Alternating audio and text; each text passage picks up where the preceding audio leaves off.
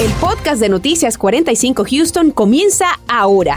A continuación escucharás las noticias más importantes del día. Empezamos con la decisión de un jurado indagatorio de no presentar cargos contra los cinco oficiales de la policía de Houston que dispararon mortalmente contra Nicolás Chávez en abril del año pasado. Chávez fue baleado 29 veces y pasaron cinco meses antes de que el Departamento de Policía de Houston hiciera público el video de su muerte.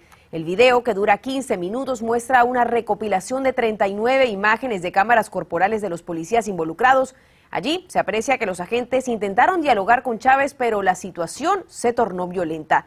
Tras conocerse la decisión, esto es lo que dijo Univisión 45, la fiscal del condado Harris. Después de cuatro días, el jurado indagatorio determinó no continuar el caso legal contra los oficiales. Nuestros fiscales hicieron todo lo posible por avanzar, pero el caso estaba en manos del jurado indagatorio. La fiscal Ogre recalcó que el jurado indagatorio está conformado por miembros de la comunidad y que su proceder es secreto. Nuestro equipo de noticias Univisión 45 está en búsqueda de la familia de Nicolás Chávez y también estamos a la espera de las declaraciones de la policía, de la ciudad y del sindicato de policías. Por supuesto que los mantendremos informados.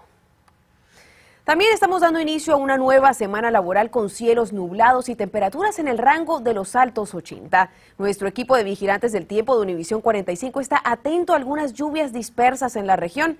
El meteorólogo Anthony Ortiz nos pone al tanto. Anthony, cuéntanos qué tienes en el radar. Muy buenas tardes. Muy buenas tardes, Marcela. Bueno, así mismo, como tú bien decías, algunas lluvias que han dicho presente a través de los condados de Brazoria, Fort Bend y también hacia el sur del condado Harris, pero ha sido una lluvia bastante limitada sobre esa región. Se pueden contabilizar uno, dos, tres aguaceros por el momento, pero nada de tormentas. Lo mismo se irán moviendo en dirección norte, así que pudieran estar afectando, yo creo que las zonas de Sugarland, pero son lluvias que rápidamente se disipan, así que no espero nada de lluvia fuerte por el momento. El resto de nosotros ve un cielo bastante nublado y esto es lo que muestra esta imagen de satélite radar. Y si usted mira por la ventana, probablemente pudiera ver esta vista que nosotros, tenemos aquí hacia la zona de galería, esa nubosidad abundante que ha venido a afectar el sureste de Texas y que ha dejado las temperaturas por el momento en los 89, pero cuando añadimos esa humedad que ya viene más bien desde el este-sureste, desde el Golfo de México, se llega a sentir en algunos sectores en 95 grados. Próximas horas yo creo que vamos a continuar con un ambiente o cielo nublado, sin precipitaciones, pero más adelante, o sea, en el día de mañana sí tendremos la oportunidad de lluvia. ¿Será que vendrán tormentas? Lo vemos más adelante. Los padres de David Castro, el joven que murió en un incidente de ir al volante al salir de un juego de los Astros con su papá, llegaron a la Corte Criminal del Condado Harris y visiblemente afectados recibieron la noticia de la liberación bajo fianza del principal sospechoso. El señor Paul Castro reclama que la liberación de este hombre no es justicia para su hijo. Daisy Ríos tiene el informe. Así es, esta mañana estuvimos presentes durante esta audiencia y tuve la oportunidad de conversar con el padre de David, el señor Paul Castro, quien insiste en que esto de ninguna manera es justicia en el caso de la muerte de su hijo. Los padres de David Castro llegaron a la Corte Criminal 179 del Condado Harris, donde esperaban para presenciar esta audiencia. Mientras esperaban, los padres de David buscaban que se impusieran restricciones más severas, haciendo esto de conocimiento a la Fiscalía del Condado. Yo soy el voz de mi, hijo, David, y yo quiero que cada día la gente de Houston están juntos con nosotros. Después de esperar por casi dos horas, la jueza Ana Martínez le leyó las restricciones para libertad bajo fianza a Gerald Williams, acusado de la muerte de David Castro, hijo de la pareja quien tenía 17 años, cuando dicen autoridades Williams le disparó a la camioneta donde viajaba el jovencito con su padre el pasado 6 de julio, tras salir del juego de los Astros en un incidente que calificaron autoridades de ir al volante. El padre del jovencito, a pesar de su dolor, nos dice que él sigue siendo la voz de su hijo. Él ya mató a mi hijo y yo no quiero que alguien más en la, ciudad de Houston está, ah, es posible para él matar a otra persona. Y reaccionó así a las restricciones impuestas a Williams. Nomás tiene un, un bracelet en su, en su pie, es todo. Y es, es posible que él puede quitarlo, es, es, posible que pueda ir afuera de su casa y, si él tiene un, pistola, él puede matar a otra persona. A su salida de la corte me acerqué a Williams para cuestionarlo sobre si quería decir algo referente al caso. Este permaneció en silencio. Minutos después salió su abogado defensor a dar su postura respecto a las condiciones impuestas. Es su derecho tener una fianza y ya la pagó. En mi opinión era una fianza elevada. Los fiscales querían que no tuviera fianza. Después acordaron medio millón de dólares. El juez accedió a que fueran 350 mil dólares, el pago de la fianza. Tiene estas condiciones y ahora esperamos solamente el juicio. Andy defensor de los derechos de las víctimas de Crime Stoppers, nos dijo que no está sorprendido de que se haya fijado en un caso de asesinato, fianza para el supuesto responsable. Esto es más de lo mismo que hemos visto con los jueces en el condado Harris, dando fianzas a peligrosos criminales. En este caso, el implicado tiene largo historial criminal. Ya sabemos que los delincuentes no se les puede confiar, ni aunque tengan un monitor. Ya hemos visto que eso no detiene a los criminales. Cano dijo que lleva el registro de 142 víctimas de criminales que quedaron libres bajo fianza desde la reforma que se implementó. De estos 103 casos han ocurrido en el 2020. El padre de David dijo también a Noticias 45 en que en todo momento seguirá muy de cerca el procedimiento judicial en contra de este hombre. Reporto para Noticias Univisión 45, Daisy Ríos. Nos vamos a otros temas. La farmacéutica Pfizer está a punto de pedirle a la Administración de Medicamentos y Alimentos, FDA por sus siglas en inglés, que apruebe su vacuna contra el COVID-19 en los niños menores de 12 años. Pfizer asegura que la evidencia les ha demostrado una respuesta inmune robusta para este grupo. Marlene Guzmán conversó entonces con un experto médico y averiguó qué puede hacer los padres para prepararse ante la posible aprobación de la vacuna para los niños. Pfizer está cada vez más cerca de conseguir brindarle protección a niños de 11 a 5 años de edad, solicitando los próximos días la autorización de la Administración de Alimentos y Medicamentos para administrar su vacuna contra el COVID-19 en este grupo de menores. Buenísimas noticias. Acudimos con el pediatra Martín Yurovich para que nos amplíe sobre lo que se sabe de este proceso. Y la aprobación tiene que ser en forma de emergencia como se ha hecho con las demás vacunas. Noticia que traería gran alivio, ya que según el Centro para el Control y la Prevención de Enfermedades, en promedio, 266 niños contagiados con COVID-19 fueron admitidos a hospitales a diario en la última semana. Y las unidades intensivas están llenas de niños con complicaciones. Todo esto por la vacuna eventualmente se va a acabar. El doctor Yurovich estima que la vacuna podría estar disponible para finales de octubre o principios de noviembre. Sabemos que primero será la autorización de la FDA, después las guías y recomendaciones del CDC. ¿Tienen alguna información adelantada que se sepa hasta el momento? En este momento no nos han dado información, pero tal vez nos va a llegar la información en las próximas dos, tres semanas, no solamente de la autorización del FDA, pero también cómo va a ser el mecanismo de distribución de las vacunas. Todos los niños de 5 a 11 años de edad serían prioridad, pero este especialista considera que existe un grupo que sería importante que los vacunen cuanto antes, en cuanto esté disponible la de Pfizer. Pero hay que darles preferencia a los niños que tienen enfermedad congénita del corazón, eh, problemas de asma, diabéticos. Aprovechamos para escuchar el sentir de padres de familia ante la posible aprobación de esta vacuna para niños y todos coinciden en estar interesados en inocular a sus hijos. Sabemos que es algo experimental, pero pues si los, los puede proteger, está bien. ¿Qué quisiera saber usted sobre la vacuna que va a estar disponible para niños de 11 a 5 años? Pues yo hasta ahorita no he escuchado de la vacuna, pero apenas me voy enterando. ¿O cómo deben ir preparándose los padres de familia para cuando se apruebe esta vacuna? Tenemos que estar al tanto cuándo la vacuna va a ser aprobada. Mientras tanto, no bajar la guardia, seguir con las máscaras evitar viajes si no hay necesidad de hacerlos, evitar aglomeraciones. ¿Recomienda que les pongan ahora la influenza y ya después la de Pfizer cuando esté disponible? Es una pregunta muy buena. ¿Se puede poner la vacuna de la influenza junto con la de COVID-19? La respuesta es absolutamente sí. Justamente nos invitó a presenciar cómo un joven de 13 años recibió este lunes la vacuna contra la influenza y la primera dosis contra el COVID-19 de Pfizer. Para Noticias, Univision 45, Marren Guzmán. La policía de Houston le dio el último adiós al oficial William Jeffrey.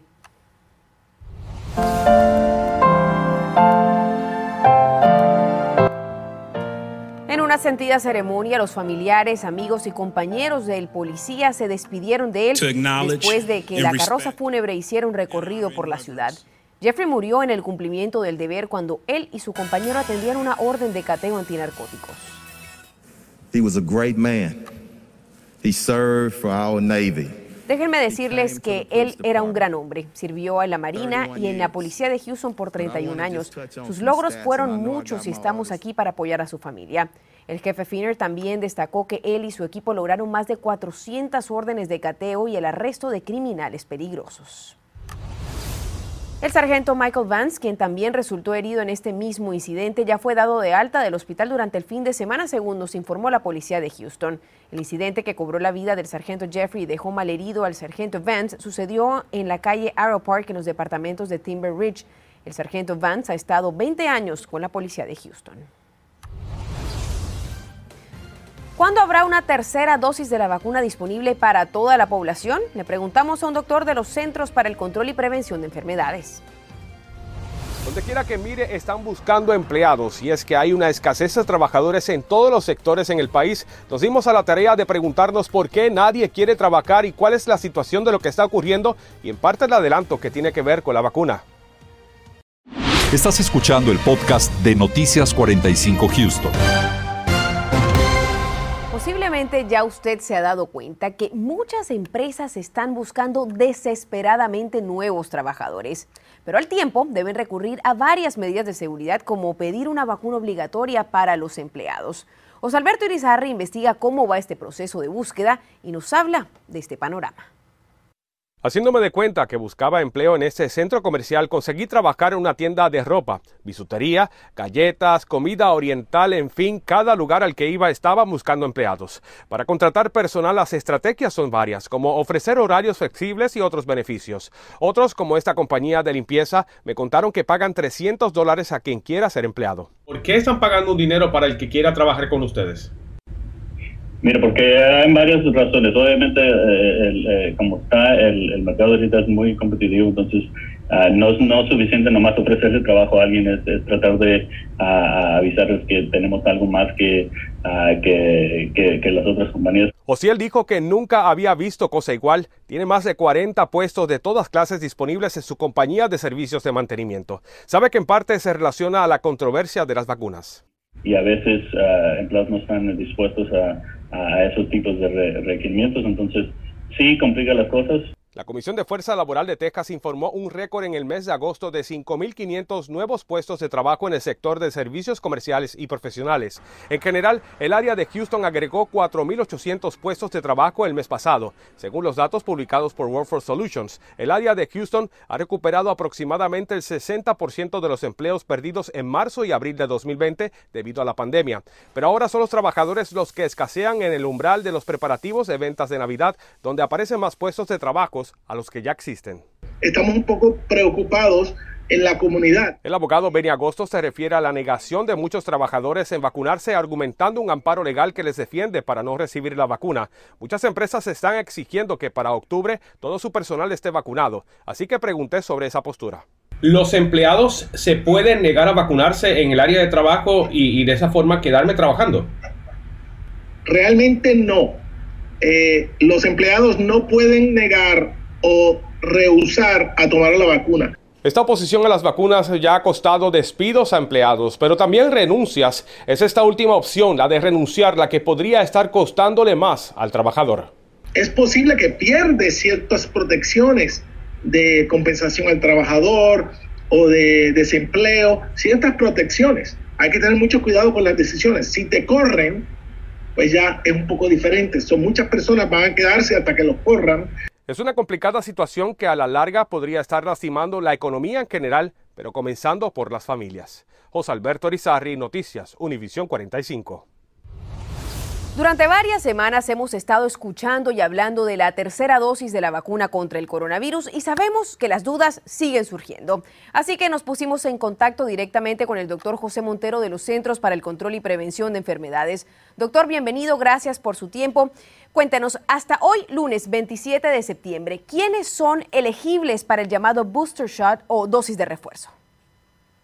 En las recomendaciones que eh, sacamos la semana pasada, son para personas de 65 años o mayores y, o personas que estén viviendo en aquellos ah, centros que proveen cuidado de largo plazo, la recuperación en salud. También para las personas que tienen cierta clase de enfermedades crónicas, como la diabetes, la obesidad, a personas que son HIV positivas, siempre y cuando sean mayores de 18 años. Y definitivamente estamos ah, también ah, abriendo la, la, opción de vacunación para aquellas personas que son trabajadores en ah, profesiones y ocupaciones que tienen un alto riesgo de exposición y transmisión del COVID-19, como son los que están trabajando en organizaciones de salud, profesores, personas que trabajan en las tiendas en interacción directa con el público. Son personas para quienes el, el refuerzo de la vacuna se ha hecho disponible. Ahora, doctor, varias personas están preguntando si limitar la tercera dosis para este grupo de personas es una medida de contención, pues no se tiene suficientes vacunas para toda la población. ¿Qué hay de cierto en eso? La razón por la cual estamos haciendo es que nosotros seguimos la ciencia sabemos, basado en lo que hemos medido del efecto, del impacto y de la duración de la protección con la vacuna de Pfizer, que después de los seis meses un refuerzo puede ser conveniente en ciertos grupos de población y por eso estamos proveyendo esa recomendación para aquellos que completaron su primer ciclo de vacunación con las vacunas de Pfizer. ¿Se planea entonces en un futuro eh, que esté disponible esta tercera dosis para la población en general? Estamos esperando eh, recibir la información acerca de las vacunas de Moderna y de Johnson Johnson, pero basado en lo que sabemos es muy probable que vaya a haber una recomendación también para esos grupos. No le puedo decir cuándo, porque tenemos que revisar primero la información. Doctor, ¿qué va a pasar entonces cuando caigan los niveles de anticuerpos en las vacunas? ¿Estaremos en riesgo nuevamente de un contagio masivo de COVID-19? Estamos esperando, nosotros siempre estamos mirando la información y tenemos que esperar a ver cómo evoluciona la pandemia. Tenemos que acordarnos que en mayo teníamos una disminución dramática de los casos de la enfermedad y muerte, pero infortunadamente un segmento de la población de nuestro país uh, decidió demorar o no vacunarse todavía y eso permitió el resurgimiento de, las, de la variante Delta. En, en general, cuando uno mira las enfermedades infecciosas, si uno logra mantener un nivel de vacunación en la población, puede tener un nivel de control. No sabemos esta enfermedad cómo se va a comportar en un año, en dos años o en tres años. Prefiero no um, proponer cosas que no tenemos información uh, para realmente afirmar cómo van a ser.